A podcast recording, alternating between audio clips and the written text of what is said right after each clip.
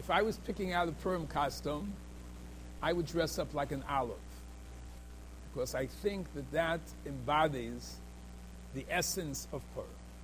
How does an olive come to Purim? We don't see this mentioned in Megillah Esther. There's a chazal that says, Godel Hasaras Tabas, that when Haman received the ring from Achashverosh, granting him absolute power over the Jews, that was more effective than all the prophets that HaKadosh Baruch Hu sent to Klal Yisrael. Meaning that when we're under pressure, we produce. When it's not pressure, when it's not such an apparent pressure, the Nevi'im can give us drushes, but the it doesn't necessarily affect us. So the story of Purim is that HaKadosh Baruch Hu put us in a matzav, we felt under tremendous pressure, and we did a tshuva that is the Kabbalah Satayra L'Daibas. Now, what does that have to do with an olive? You take a look at the first Medrash Rabbin Parshas Tetzava, where it talks about olive oil. And he brings a pasuk from Yirmiyah, the Navi of the Chorban. And he says, the Navi says that we are like olives. And the Medrash Rabbin answers with a scary Medrash. And that is that the olive that gives so much light, what happens to this olive to get to that step? That you take it and you squeeze it, and after you squeeze the first oil, you grind it up and you put huge weights on top of it, and out comes the olive oil, which is the tshuva of Klal Yisrael. In other words, when we are squeezed, we perform, we do tshuva. And that's basically what happens on Purim.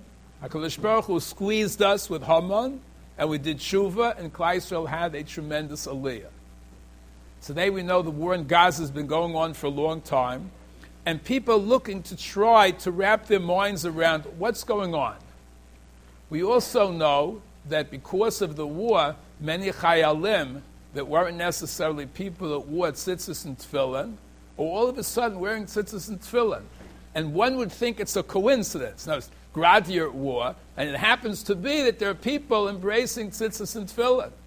But maybe the way to look at it is there is a war in order that people that never put on tefillin and tzitzis should come to do that.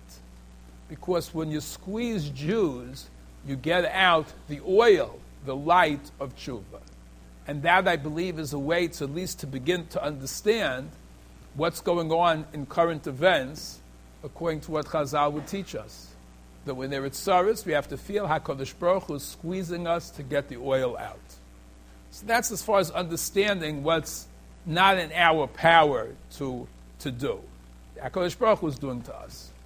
But Lemais, if we want to change and we want to improve, we have to think about ways of squeezing ourselves. know that we're all lazy and we don't make big steps to change unless there's some pressure. There are ways that we can choose to induce pressure on ourselves to become b'nai Torah. And I'll give you some examples. One of them is busha, shame. We know Chazal say the person embarrasses somebody mutav, they should go into a kivsha na'esh.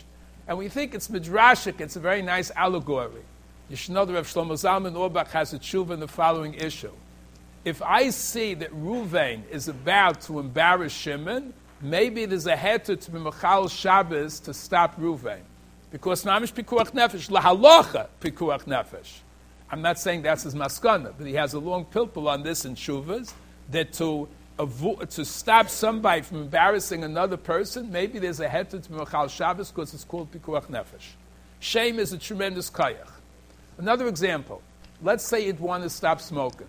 Anybody who's foolish enough to begin smoking, whether on Purim or not, is going to find out that it's a very difficult addiction, and I work with people, with Bachrim and men from all over America through hypnosis to help them stop smoking. But it's tremendously embedded. I remember when I was a, a Rebbe in Bridgeport, there was a Bacher that couldn't stop, and he's graduated from a Choshva Monsey family. And I told him, you know, at least to the Seder, said, Rebbe, my skin crawls if I can't get outside and take a smoke in the middle of the Seder. And Baruch Hashem, with one meeting, he sent me a letter from Eretz Yisrael 16 months later that not only he doesn't smoke when his chaverim smoke, he has no cheshik to smoke. But it's hard to get off of. There are taivas. How did a big Baal Mussar by the name of Rav Dessler stop smoking. When he, he writes in Michtav M'Eliyahu, he tells us how difficult it was. He'd get up in the middle of the night and he'd have such a cheshik for his smoke. He knows he's coughing and everything else. What did it? Busha. One day, this I'm going to tell all my Talmidim, I'm stopping to smoke.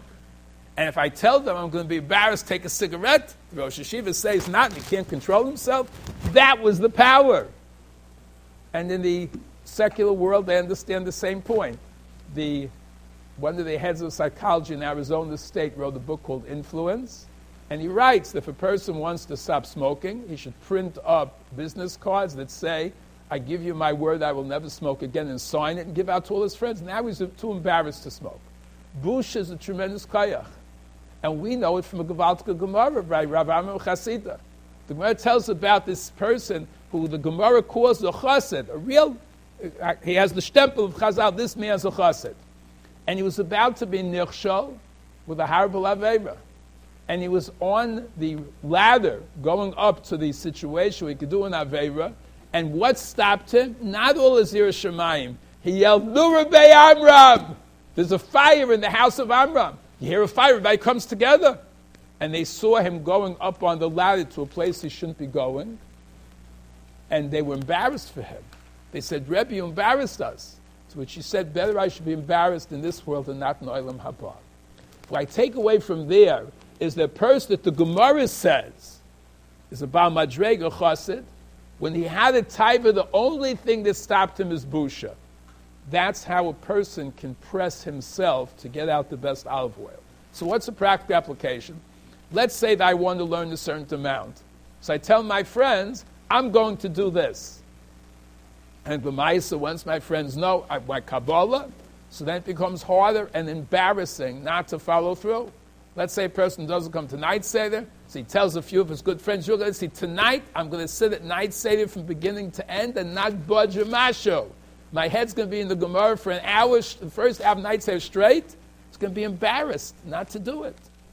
That's using the koyach of creating pressure on ourselves because it's only pressure that will bring out the best of us. That's why an olive is the best costume for Purim. The olive of Yirmiyahu is the mushal. If you press it, you grind it, you put weights on it, you get out something good. We're not looking for the Abishta to do that to us, to press us and to grind us down. But we have the ability to introduce pressure in our own lives in order to get that out. And we should be zoicha that if we press ourselves and the oil comes out, we will all be shining lights like a menorah to give light to all of Klal Yisrael. Thank you for listening. Maybe the Mega Store have all costumes now? Can't get them. Really, it's, it's not off, it's on mute. Okay, fine. Black?